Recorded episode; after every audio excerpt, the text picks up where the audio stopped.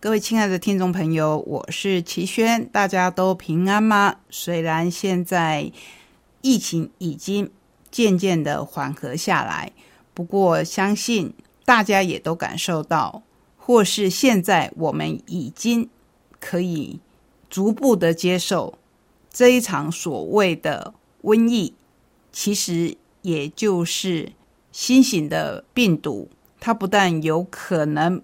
不会像四十八年前的 SARS 突然的来，突然的不见，而是会一直跟我们长相左右，甚至不断的变种。在这样的情况之下，人类似乎需要学习跟这一个病毒相处的方式。那这是一个很漫长而庞大的议题，值得每一个人好好的想一想。当然，在这个病毒进入我们的生活，甚至进入了更深一层我们的生命之后，大家的日子还是要照常的过，找到新的秩序，继续的往前走。我们还准备了许多的好书在空中陪伴你，每天做一点小小的改变，当然是往好的方向一步在。一步慢慢的前进，各位亲爱的朋友，我是齐轩，欢迎来到懒得出去在家看书的选书单元。今天第一本选书有一个非常美丽而浪漫的封面，不过里面讲述的故事却牵扯到许许多多人的生命，或者说因为人与人接触的阴错阳差之间。产生了一时的快乐，以及后来的悲剧。听到这边，你是不是有一点期待？这是由独步文化所出版的《沉睡的森林》，作者是龟里迷，绝对熟悉的东野圭吾。《沉睡的森林》其实是他很早期的作品。今天我要特别花一点时间来介绍这一位作者。因为独步文化是一家以出版推理小说为大宗的出版社，所以东野圭吾有很多的书在独步出版。那他们就请了一位总导读林依丽来写了一篇总序，也就是说，你在每一本由独步文化所出版东野圭吾写的小说当中。都可以看到这一篇导读。之前，因为我理所当然的觉得很多很多的朋友，尤其是推理小说的爱好者，都很认识东野圭吾。不过，今天我会思考，在我介绍每一本书的时候，不能够有这样的自以为是的认定，或是习以为常的认定。也因此，希望借由这一篇总导读，让。不管对东野圭吾的熟悉程度深或浅的朋友，可以进一步的认识他。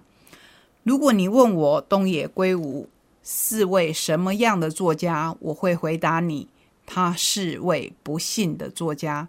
你一定会觉得奇怪，光是以嫌疑犯 X 的现身，这是二零零五年的作品了。这一本书便几乎囊括了二零零六年日本推理文学相关奖项，童书在日本的销售量更是打破五十万大关的畅销作家东野圭吾，怎么会有不幸可言？在说明之前，请容我先简单的介绍一下东野圭吾这一位作家。东野圭吾一九五八年生于大阪。大学毕业后，进入汽车零件制作公司担任工程师。由于希望在工作之外，也能在私生活之中有个较为不同的目标，所以开始着手撰写推理小说，投稿日本推理文学代表性的公开甄选长篇小说奖，也就是大家应该也很熟悉的。江户川乱步奖。这个奖是很多日本年轻人出世提升的竞技场。这并不是东野第一次写推理小说，早在他十六岁的时候，由于看了小丰原的作品《阿基米德借刀杀人》，这是很早很早的作品，一九七三年，也是那一年第十九届江户川乱步奖作品，大受感动。之后又读了松本清张的《点乙线》。零的焦点等等作品，一头推理热的他，变成试着撰写长篇推理小说，而且第一作还是以重大社会问题为主题。然而，由于完成于大学时期的第二作被周遭朋友嫌弃，写小说这件事情便从他的生活之中消失了好一阵子，而获得。乱步奖的梦想让东野重拾笔杆，在历经两次的落选以后，他的第三次挑战以发生在女子高中校园里的连续杀人事件为主轴展开的青春推理。放学后，这是一九八五年的作品，成功的夺下了第三十一届江户川乱步奖。之后，他很快的辞了工作。这就是我们。这一位总导读林依利他所说的东野圭吾是一位不幸的作家，或许就是从这一个举动开始，就是他辞掉了工作，前往东京致力于写作。自从一九八五年放学后出版以后，东野圭吾几乎是每年都会有一到三部，甚至更多的新作问世。他不但是个著作等身的多产作家。笔下的内容也横跨了推理、幽默、科幻、历史、社会、讽刺等等，文字表现平实，但手法却丝毫不拘泥形式，多变多样。我们看到这边，好像觉得这是一个很勇于尝试各种，不管是在小说内容，还是在各个领域，甚至是手法的一位作家。可是您知道吗？东野圭吾后来。在他的回顾当中，曾经说，因为我们刚才看到他是学工程出身的，所以他是算过说，他如果以写小说来为生，跟他做一个上班族来相比，是可以生存下去的。想不到从放学后之后，他的作品就不再有惊人的表现。我所谓的惊人表现，就是在销售上，也因此。他沉寂了很久很久，多久呢？先不要说多久，我们先来看另外一位作家，就是宫部美信。这位作家也常常出现在我们节目当中。相对于宫部美信出道约二十年来，陆续囊括高达十项的日本各式文学奖。笔下著作本本畅销，东野圭吾却是一直与日本的各式文学奖项擦肩而过，且真正开始被称为畅销作家，也是出道后过了十多年的事情。十多年，对一个曾经拿下日本很大的推理奖，也就是江户川乱步奖的作家而言，实在是很长的一段时间。所以我们会看到他做了很多很多的尝试。其实，因为我本身是一个非常爱看推理小说的人，我对东野圭吾的感想是，他真的做了很多尝试，有些尝试是成功的，有些尝试是失败的。甚至我看过他一本小说，到后来个人的感觉是收不了尾，所以他甚至把。谁是凶手？这一个在推理小说当中算是最大的梗，丢给了读者。在我看来，其实这是不太负责任的一种表现，也也许那时候正是他写作的低潮。那我们来看看《沉睡的森林》这一本书的解说。沉睡的森林就像东野圭吾的许多早期作品一样，乍看就是很单纯的推理小说。细心能干的年轻刑警为了追查案件，闯入另一个陌生的专业领域，还爱上身为圈内人的命案关系人，最后发现真相。果然和该领域特有的爱恨情仇有关，不得不忍痛把值得同情的凶手逮捕到案。作者还很有诚意的安排了四个不同性质的案件，最后都有彼此相关的连贯解释。结局虽然有点哀伤，却不至于让人睡不着。这不就是理想的床边读物吗？看完就不用多想了。为什么会介绍东野圭吾早期的作品给大家？一来我是觉得东野圭吾后来得到了他应得的回馈。也就是努力了十多年，始终没有放弃他对创作推理小说的热爱。当然，很多的小说家努力了，不见得有成果。所以，照这样说起来，东野圭吾又可以说是幸运的，至少他现在真的非常的火红。那在《沉睡的森林》这一本书当中的主角人物。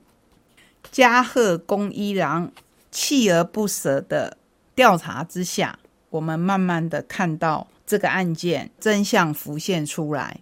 可是，如果熟悉东野圭吾的人，除了非常热爱后来由福山雅治所扮演的神探伽利略系列之外，相信对由阿部宽所扮演的加贺恭一郎系列也不会陌生。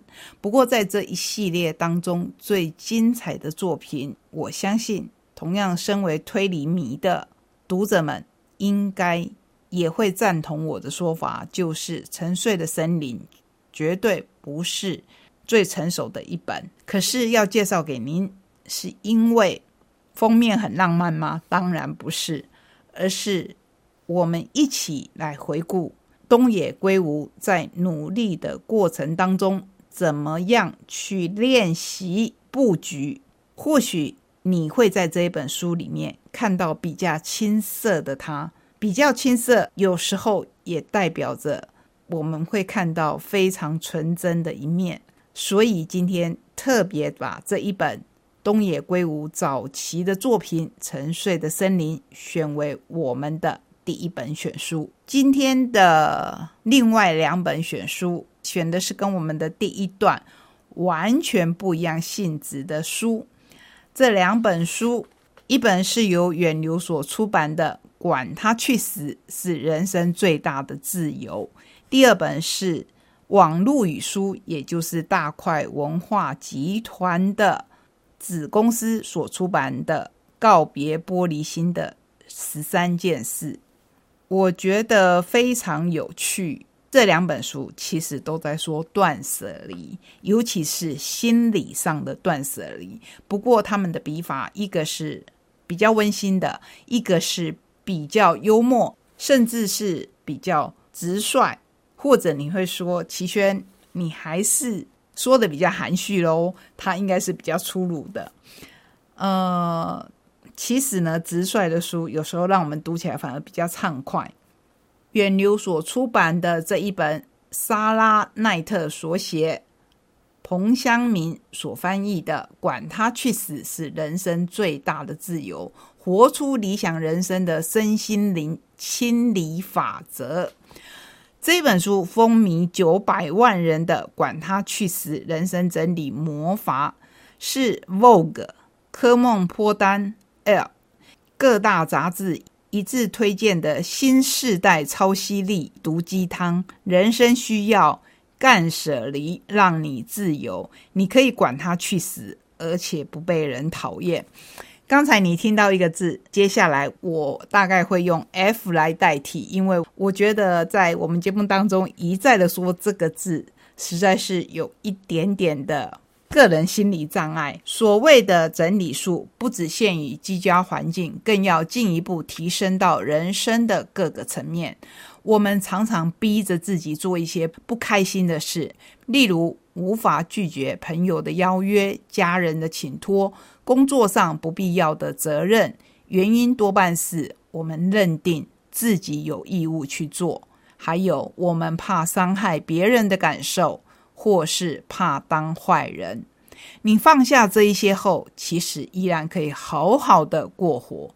我们可以在既不会让自己产生罪恶感，又不至于让别人觉得自己是个王八蛋的情况之下，好好的放下这些执念，留给自己更多轻松自在的时间。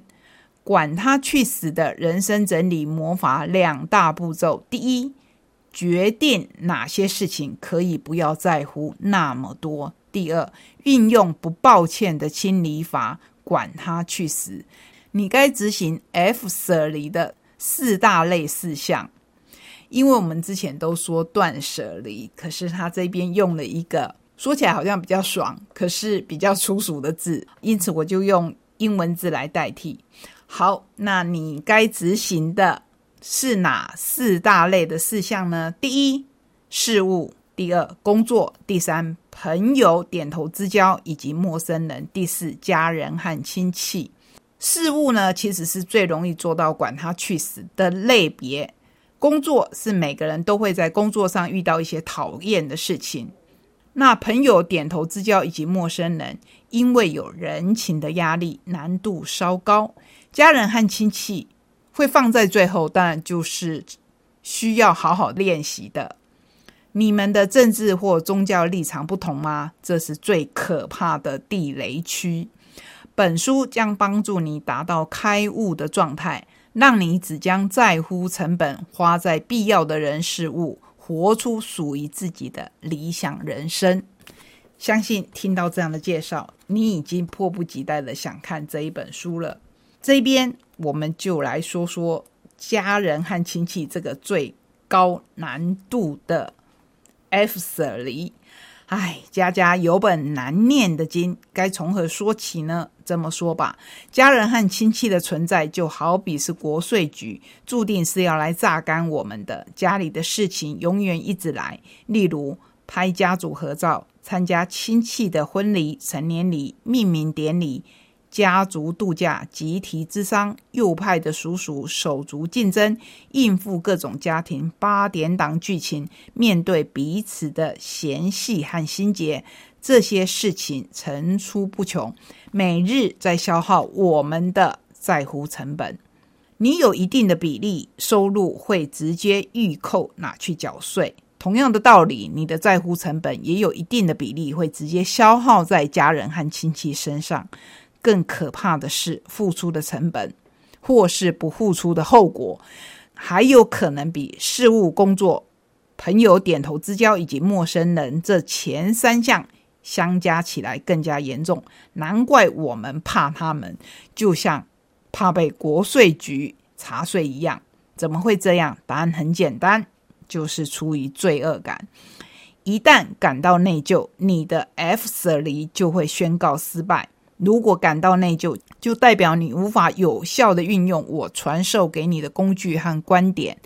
这不只是为了帮你拿出管他去死的气魄，最主要的是要让你做起来更快乐。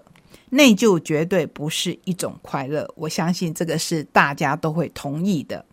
因此，家人通常会认为你必须在乎他们的生活，就只是因为。你们是一家人，你仔细的想一下，这种想法合理吗？不完全，完全的不合理。付出在乎成本的核心原则之一，就是出于选择，而非出于义务。这本书我觉得相当的精彩，而且写的很直，你可以一看就懂，而且非常的有帮助，可以让你好好的练习。所以，希望你有时间，或是你觉得你现在人生有很多很多的束缚，我真的很鼓励你去看这一本书，或是记住它的书名。真的，管他去死，是人生最大的自由。如果你可以先放过自己，我相信很多事情会慢慢的好转起来。这也是最近我给自己的鼓励。那接下来。要介绍的第三本选书是《告别玻璃心的十三件事》，因为我们刚才说，F 舍离会让我们得到人生最大自由，可是，在过程当中，我相信你还是会有玻璃心出现的时候。这时候需要另一本书来帮忙你。作者是艾梅莫林洪慧芳所翻译的这本书，一开始就告诉我们，莫林二十三岁的时候，一夜之间失去了母亲。三年后，她的丈夫也因为心脏病发而猝死。在亡夫冥诞的那一天，她相约婆婆一起去高空跳伞，而不是拿着一盒面子躲在家里哭泣。莫林以自己重新振作的心路历程，以及心理治疗师以职业临床社工的经验，对那一份他自己所写、被网络疯传的十三种让人变得脆弱的坏习惯清单，提出进一步的阐述，分享他自己验证可行的心智强化法。心智强度不是只分坚强或怯懦两种。每个人都有某种程度的心智强度，但每个人的强度永远都有进步的空间。培养心智强度是指在各种情况之下改善你调节情绪、管理思绪、正面行动的能力。这里面你光看序会觉得这个人好坚强哦。刚开始说的，他二十三岁的时候一夜之间失去了母亲，因为母亲是。脑动脉瘤突然过世的结果，想不到在三年以后，他的先生才不过二十六岁，毫无心脏病史，就因心脏病发而过世。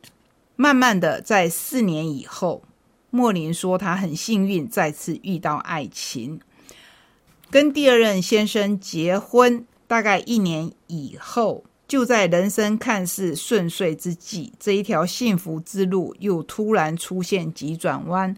史蒂芬，也就是他的第二任先生的父亲，检验出罹患癌症。这一次面对亲人的死亡，莫林有了不同的体验。他的母亲和第一任先生林肯的过世都是完全出乎预料，令人措手不及。但是这一次，莫林说：“我先收到了警讯。”知道未来会发生的状况，而这也让我充满了恐惧。我心里想，又来了！我真的不想再经历那样痛苦的生离死别，那感觉就是不对。我认识很多同龄的人，都还没遇过失去至亲的状况，为何我得一而再、再而三的经历这样的痛苦？